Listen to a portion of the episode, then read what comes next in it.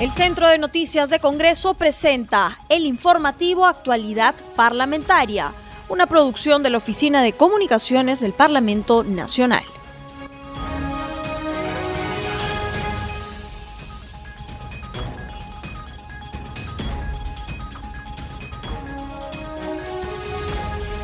Bienvenidos al programa Actualidad Parlamentaria, una producción de CNC Radio del Congreso. Este programa se transmite en las regiones de Arequipa, Radio Azul, en Cusco, Radio Tahuantinsuyo, en Ica, Radio Horizonte 102.7, en Junín, Radio Tropicana de Satipo y en Moquegua, Radio El Puerto 102.9.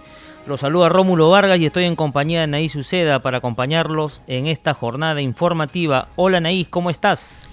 ¿Cómo estás, Rómulo? Y un saludo también a nuestros oyentes de CNS Radio y las demás provincias que nos sintonizan a esta hora. Para comentarte, Rómulo, que ayer hubo Consejo de Estado y ya en horas de la noche el titular del Parlamento Nacional dio a conocer algunos detalles de la reunión previa que tuvo con el presidente Martín Vizcarra.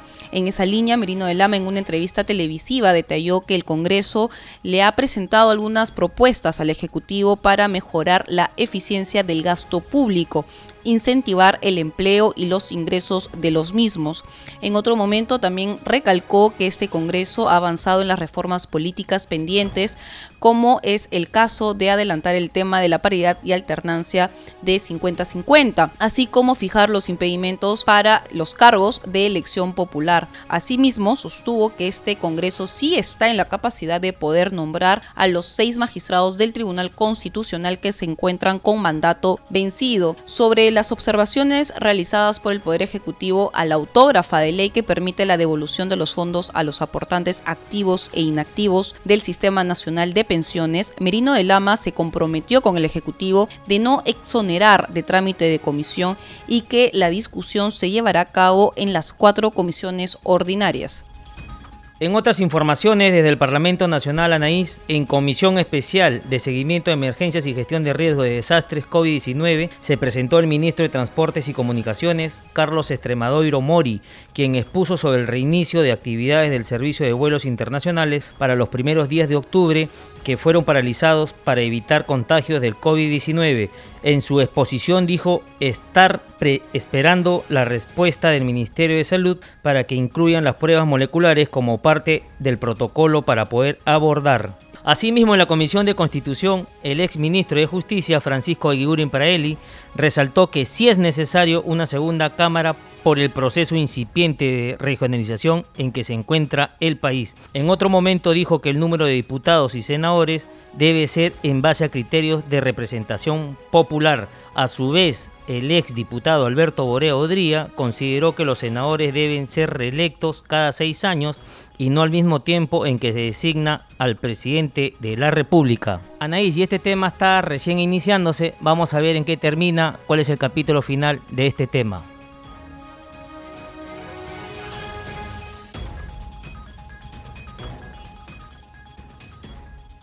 Rómulo, a partir de este estado de emergencia han ocasionado varios problemas en nuestro país. Uno de ellos está involucrado en el sector educación y es que el comercio nos ha revelado que 174 mil estudiantes peruanos dejaron la universidad en lo que va del 2020. Incluso ya se está hablando del cierre de 200 colegios privados para el próximo año debido a esta recesión económica. Justamente para hablar hablar sobre este problema estamos en la línea telefónica con el presidente de la Comisión de Educación, Juventud y Deporte del Congreso, el congresista Raimundo Dioses Guzmán.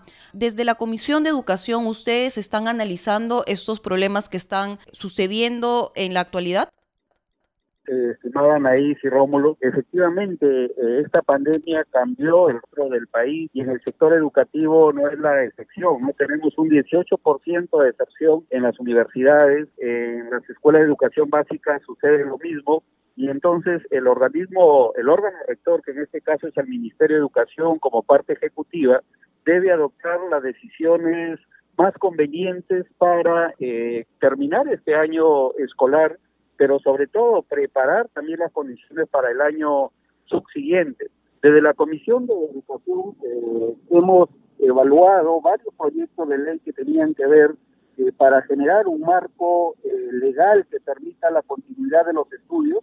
Se debatió ampliamente y el dictamen está en la mesa directiva que hasta ahora no ha sido agendado para aprobarse en el Pleno, porque este, este dictamen lo que busca es efectivamente asegurar la continuidad de los estudios tenía que ver con matrículas, pensiones, flexibilidad en la parte académica, entre otros aspectos que eh, como comisión hemos aportado a través de este dictamen.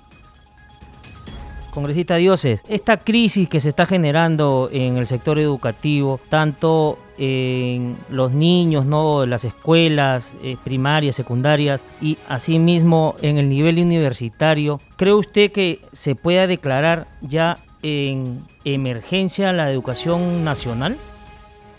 Creo que se debe hacer una evaluación exhaustiva del éxito que se haya tenido a través de la educación remota, utilizando la televisión, la radio y la web, y a partir de esa evaluación con los indicadores que se puedan tener en la actualidad, adoptar esta decisión. Toda vez que, eh, reitero, eh, este año está ya prácticamente avanzado y ya podríamos sacar algunas conclusiones referente al éxito que ha tenido la estrategia Aprende en Casa y la educación remota en la educación eh, técnica y superior. A partir de ahí, yo creo que si es necesario declarar en emergencia el sector educación, tendrá que hacerse, pero siempre que participen todos los actores, tanto el ejecutivo como el legislativo y la sociedad civil, de tal forma que veamos el sector educación como una preocupación real y no que eh, se tengan que presentar algunos discrepancias o enfrentamientos entre poderes del Estado que no conducirían a nada bueno en un sector tan importante como es la parte educativa.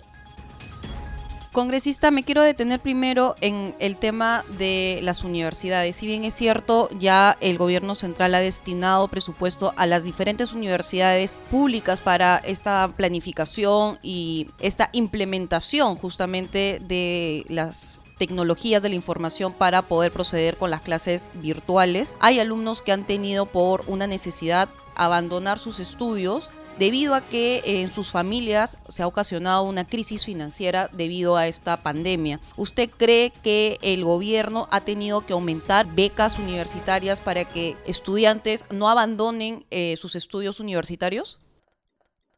Definitivamente eh, los recursos que ha destinado el Ejecutivo para el sector de educación son insuficientes, porque no olvidemos también que cada año egresan del nivel secundario cerca de 400 mil estudiantes más 170 mil estudiantes que quedaron por el no licenciamiento de algunas universidades, considero que eh, el Estado debe asegurar para universidades públicas mayor presupuesto de tal forma que puedan acoger lo que va a sacar la demanda educativa eh, en las universidades públicas, ya que por la crisis económica que estamos pasando, muchos estudiantes van a girar su mirada hacia las universidades públicas y, el Estado debe garantizar esta educación, aparte de lo que significa también eh, dotar de tecnologías, herramientas tecnológicas, asumir también parte de lo que es el, Internet, ¿no? Entonces todo esto se ve que el Estado tiene, el Ejecutivo tiene voluntad de hacerlo, pero lo que está asignando es insuficiente. Consideramos que se debe hacer una evaluación presupuestal real y realmente estar preparados para enfrentar la demanda educativa que se viene para las universidades públicas. Me voy ahora a enfocar en la parte escolar. Se estima que son 300.000 estudiantes que habrían desertado las clases este, escolares. Gran parte del problema, congresista, se debe a que, uno, no cuentan con las famosas tablets, el soporte tecnológico para poder tener acceso a la a las clases y el otro es el tema de la conectividad. A inicios de esta pandemia se había prometido no solamente las tablets, sino también el acceso satelital al Internet. Ya llegaron ya las tablets, gran parte de ellas, y en octubre se, se va a proceder al reparto. Sin embargo, ya el año escolar, ya estamos a término de ello. ¿Qué va a pasar ahora con el año escolar 2020? ¿Se va a perder? Se ha que en el caso ya llegó un lote de tablets y que estas herramientas tecnológicas van a permitir no solamente para este año escolar, sino para los tres años subsiguientes. ¿no? En ese sentido saludamos, sin embargo considero que también se ha ofrecido que en este mes de octubre se hará la discusión. Espero que se haga eh, lo más pronto posible, si es que ya el Ministerio de Educación tiene eh, en su poder las tablets para los estudiantes de zonas rurales y de extrema pobreza. Sin embargo, volvemos al, al, al mismo tema, ¿no? Va a ser insuficiente. Solo en Piura, de la cual yo soy representante, se requerirían unas 200 mil tablets y solamente se están asignando 70 mil. ¿no? Eh, entonces vamos a ver que de todas formas, si bien es cierto, se va a cortar la brecha digital, va a seguir habiendo una demanda de estas tablets para que los estudiantes puedan incorporarse a la estrategia Aprendo en casa y de esta, y de esta forma recuperar parte de lo que significa el año escolar 2020. ¿no? Congresista Dioses, ¿qué le diría al ministro de Educación Martín Benavides que ya anunció que posiblemente se inicien las clases presenciales el año que viene?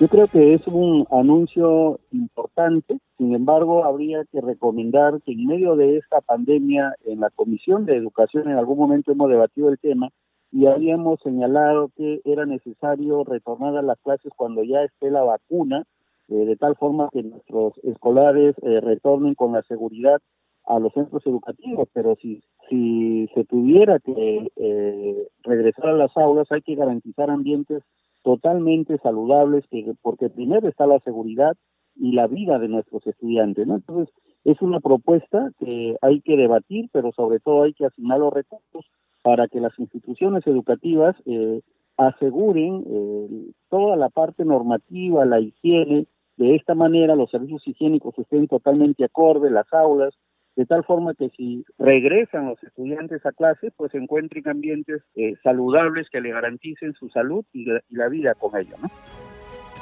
Finalmente, congresista, hay varios colegios privados que estarían pensando ya en cerrar definitivamente para el 2021 debido a que hay una crisis económica al interior de estos establecimientos y es que existe un decreto de urgencia que les ha obligado a devolver parte de la matrícula de aquellos estudiantes que abandonaron sus estudios debido a diversos motivos. Es por ello que 200 colegios estarían pensando en solicitar algún tipo de subsidio para no cerrar sus puertas y así seguir ofreciendo estos servicios educativos. ¿Qué opinión le merece?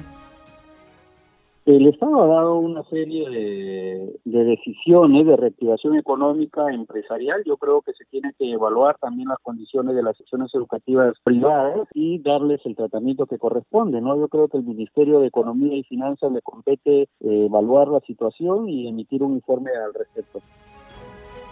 Congresista Dioses, muchísimas gracias por sus declaraciones a CNC Radio del Congreso y Radio Nacional. Gran reto que tiene el gobierno, ¿no? Para ver el tema educativo y que esto marche como estaba antes de la pandemia. Muchísimas gracias. Anaís, y cambiamos de tema y nos vamos a nuestra secuencia Congreso Regional. Congreso Regional. En Junín, el congresista Robledo Gutarra participó en el lanzamiento del programa piloto Fincas Modelo que se ejecutará en los distritos de San Ramón y Chanchamayo.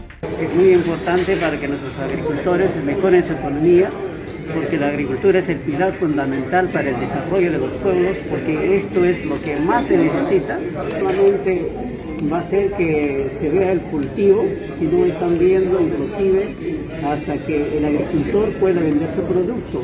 El parlamentario consideró necesario fomentar el apoyo al agro nacional. Otra de las actividades en las que participó el parlamentario fue en Pichanaki, donde se entregaron títulos de propiedad a los pobladores del asentamiento humano Juan Velasco Alvarado. En Arequipa, el congresista José Luis Ancalle llegó hasta la quebrada de Culebrillas en Uchumayo para constatar el riesgo que tendría la construcción de un cementerio contiguo a esa zona. Estamos aquí en Culebrillas y junto con nuestra amiga Mercedes, la decana del Colegio de Turistas, y también con el alcalde, el señor Víctor Quispe de Uchumayo, vamos a hacer un recorrido para ver cómo es que puede afectar la instalación de un cementerio y el perjuicio que puede tener a miles de turistas que visitan nuestra región. Vamos. El parlamentario recorrió las áreas que se encuentran en riesgo.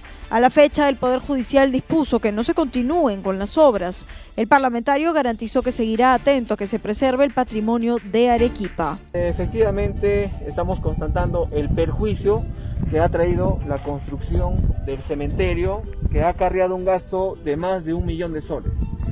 Esto, por supuesto, que vamos a dar de conocimiento a las autoridades competentes, a quienes toman eh, una función de control. En Ica, el congresista Freddy Condori sostuvo una reunión con los representantes de los productores vitivinícolas. En el encuentro, los emprendedores mostraron su preocupación por una norma que afectaría el funcionamiento de las bodegas productoras artesanales. Y en el análisis lo más probable es que, eh, como pasa en la pesca, el el productor industrial eh, quiere desaparecer al productor artesanal. Y esto iría en contra de nuestra historia, de nuestra tradición, de nuestra cultura.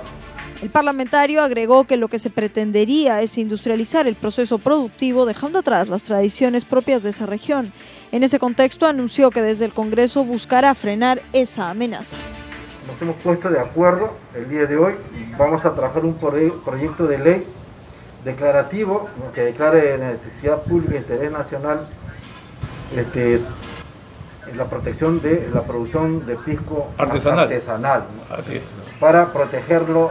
Eh, acá hay poderes económicos muy fuertes que finalmente eh, eh, son dueños de estas grandes industrias y la intención es desaparecer al artesanal.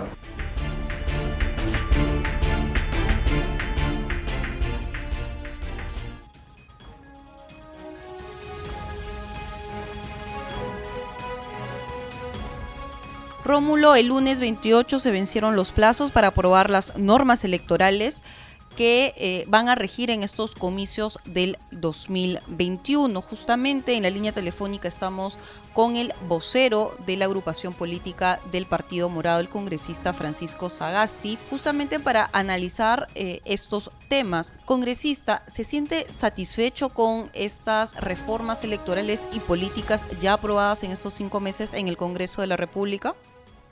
No del todo. El Partido Morado planteó un paquete de reformas electorales, eh, cuatro de las cuales abogamos con mucha insistencia.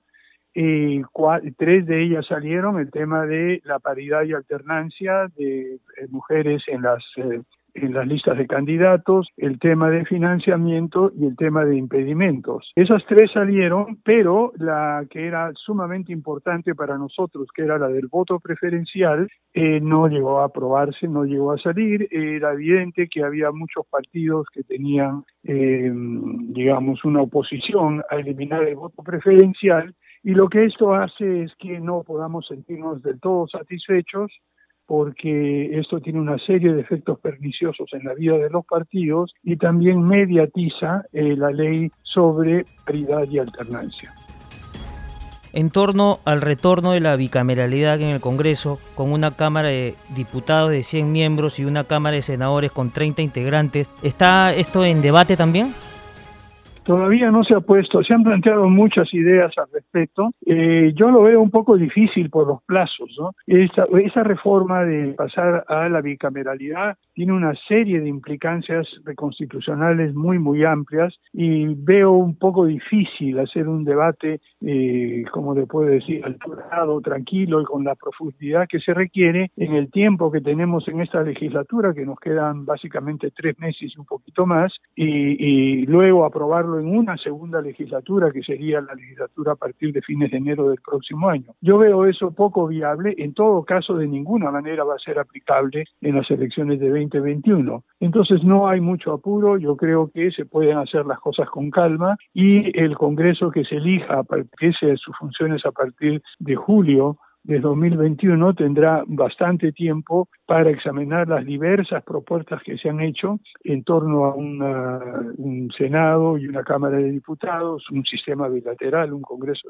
bicameral. Creo que podría aprobarse para el 2026 congresista Sagasti habló sobre un tema eh, importante y es el uso de la tecnología y de la ciencia para estos comicios electorales del 2021. Sin embargo, no solamente para estos... Eh, para estos comicios electorales, sino realmente para desarrollar el país y ya emprender otro, otro rumbo. Y es que usted, aparte de ser el presidente de la Comisión eh, de Ciencia y Tecnología en el Congreso, también fue el presidente de este grupo de trabajo que se encargó de hacer el anteproyecto de ley sobre el Sistema Nacional de Ciencia, Tecnología e Innovación. ¿Nos puede dar mayores detalles y sobre todo cuándo se va a ver en la comisión que usted preside y sobre todo cuándo se vería en el Pleno del Congreso? Bien, mire, eh, eh, eh, en efecto, uno de los principales elementos del programa de trabajo de la Comisión de Ciencia, Innovación y Tecnología en el Congreso que planteamos desde el inicio y aprobamos en los miembros de la comisión fue reestructurar el sistema de gobernanza de ciencia, tecnología e innovación. Este sistema, esta forma de estructurar las autoridades, el organismo rector, los organismos coordinadores, la forma de organizar la política, etcétera, eh, no está bien, eh, eh, digamos, estructurado en la actualidad. En la realidad lo que tenemos es un sistema bastante disperso, con un organismo rector con el nombre, pero con muchas otras funciones de, rectoría asignada a los ministerios sectoriales, no hay una coordinación efectiva, no hay una idea clara de cuánto se está invirtiendo en investigación científica, desarrollo tecnológico e innovación, porque eh, estas eh, inversiones se están dispersas por todo el presupuesto de la República, a veces con distintos nombres y distintas referencias, o sea que uno no realmente el esfuerzo que están haciendo algunos consultores en la actualidad y que hemos hecho otras personas en el pasado ha sido sumamente eh, eh, digamos frustrante porque no hay una manera de saber exactamente cuánto se está invirtiendo en el sector público, en el sector privado, en la academia, en las organizaciones no gubernamentales e incluso en algunos proyectos de investigación individuales. Todo esto nos llevó a proponer una estructura que ordene y organice mejor no solo las actividades, sino también el financiamiento, la coordinación, la definición de políticas y elevar al nivel más alto posible, a nivel del Consejo de Ministros y del presidente del Consejo de Ministros, las decisiones principales en cuanto a orientación estratégica. Y luego, en una secretaría técnica dentro de la presidencia del Consejo de Ministros, todas las labores de formulación y coordinación de políticas, establecimiento de directivas, contando con el apoyo de una comisión consultiva de esta Secretaría y de la Comisión Interministerial que sería presidida por el consejero presidencial en ciencia, tecnología e innovación. Esta es una estructura que ha dado buenos resultados en otros lugares, en otros países que, que tenían en el pasado el mismo nivel de desarrollo científico y tecnológico que tiene el Perú ahora. Yo lo pude ver en Corea hace muchos años, lo pude ver en Singapur, lo pude ver en Malasia y en Vietnam, para dar algunos ejemplos, vi lo que hizo Brasil también en su momento, y a lo largo del tiempo, una vez que uno plantea una estructura institucional como la que estamos haciendo nosotros, a medida que se va desarrollando, esa estructura tiene que ir adaptándose y cambiándose. Eso es lo que hemos hecho en la actualidad. Estamos proponiendo una nueva manera de organizar el esfuerzo en ciencia y tecnología eh, e, innovación del Perú, que esperamos sea mucho más eficaz y eficiente. Congresista Sagasti, en este caso, ¿cómo quedaría la función de Concitec? Concitec probablemente se desdoblaría en dos eh, funciones. Una parte de sus funciones más vinculadas a la parte de estrategia y política general estarían a nivel de la Secretaría Técnica en la presidencia del Consejo de Ministros y del, del Comisión Interministerial. Eso es en cuanto a la orientación, políticas, estrategias, etcétera y en la quedaría toda la parte de apoyo directo a lo que es eh, investigación científica y estudios avanzados, como es el caso del FONDECIT, por ejemplo, y toda la coordinación y ya la transformación de esta estrategia general en políticas vinculadas a lo que es eh, investigación científica y estudios avanzados. Pero estaríamos planteando también la creación de otra agencia cuyo tema central sería el desarrollo tecnológico y la innovación, algo en paralelo que trabajaría en conjunto en aquellas áreas en las cuales hay traslape. Pero en la actualidad, por ejemplo, el CONCITEC tiene una doble función, es un organismo rector y al mismo tiempo ejecutor, pero por otro lado tenemos otras instituciones que están en el Ministerio de Agricultura, en el Ministerio de Salud, en el Ministerio de Producción, que prácticamente no reconocen la rectoría del CONCITEC, porque tienen la rectoría de sus propios sectores. Y esto es lo que está impidiendo que funcionemos de una manera adecuada. Al elevar la rectoría a nivel del Consejo de, Ministros, de la Comisión Interministerial y de la Secretaría Técnica dentro de la presidencia del Consejo de Ministros, eliminamos estas, eh, digamos, eh, interferencias y le damos al CONCITEC el papel real que tiene de articulación, promoción y coordinación del desarrollo de recursos humanos altamente calificados, el financiamiento y análisis, estudios de proyectos de investigación y el apoyo a todo lo que es investigación en universidades, centros de investigación independientes. Y al mismo tiempo, en la Agencia de Innovación y, de, eh, Desarrollo Tecnológico, centramos todo lo que es el apoyo directo a las empresas el financiamiento de la innovación, del desarrollo tecnológico, el emprendedurismo tecnológico, los servicios técnicos orientados al desarrollo empresarial, etcétera. Entonces, de esa manera es que estamos proponiendo algo que tiene mucho más sentido dada la situación actual.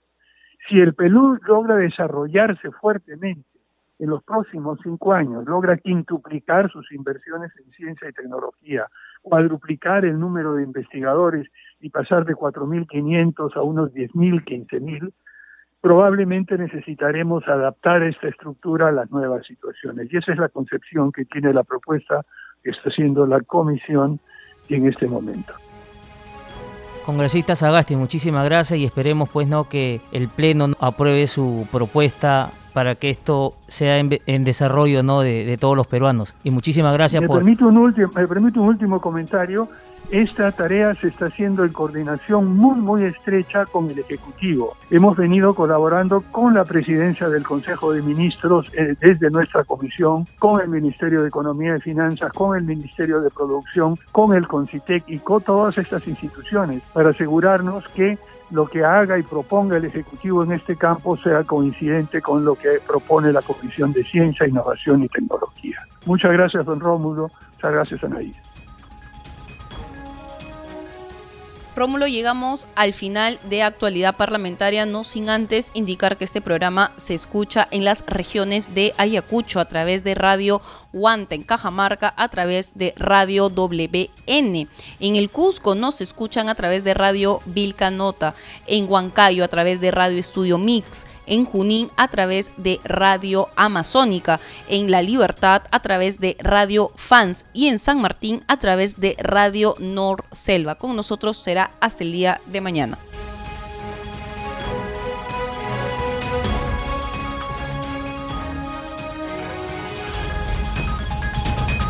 El Centro de Noticias de Congreso presentó el informativo Actualidad Parlamentaria, una producción de la Oficina de Comunicaciones del Parlamento Nacional. Los invitamos a visitar nuestras redes sociales y sitio web www.congreso.gov.pe.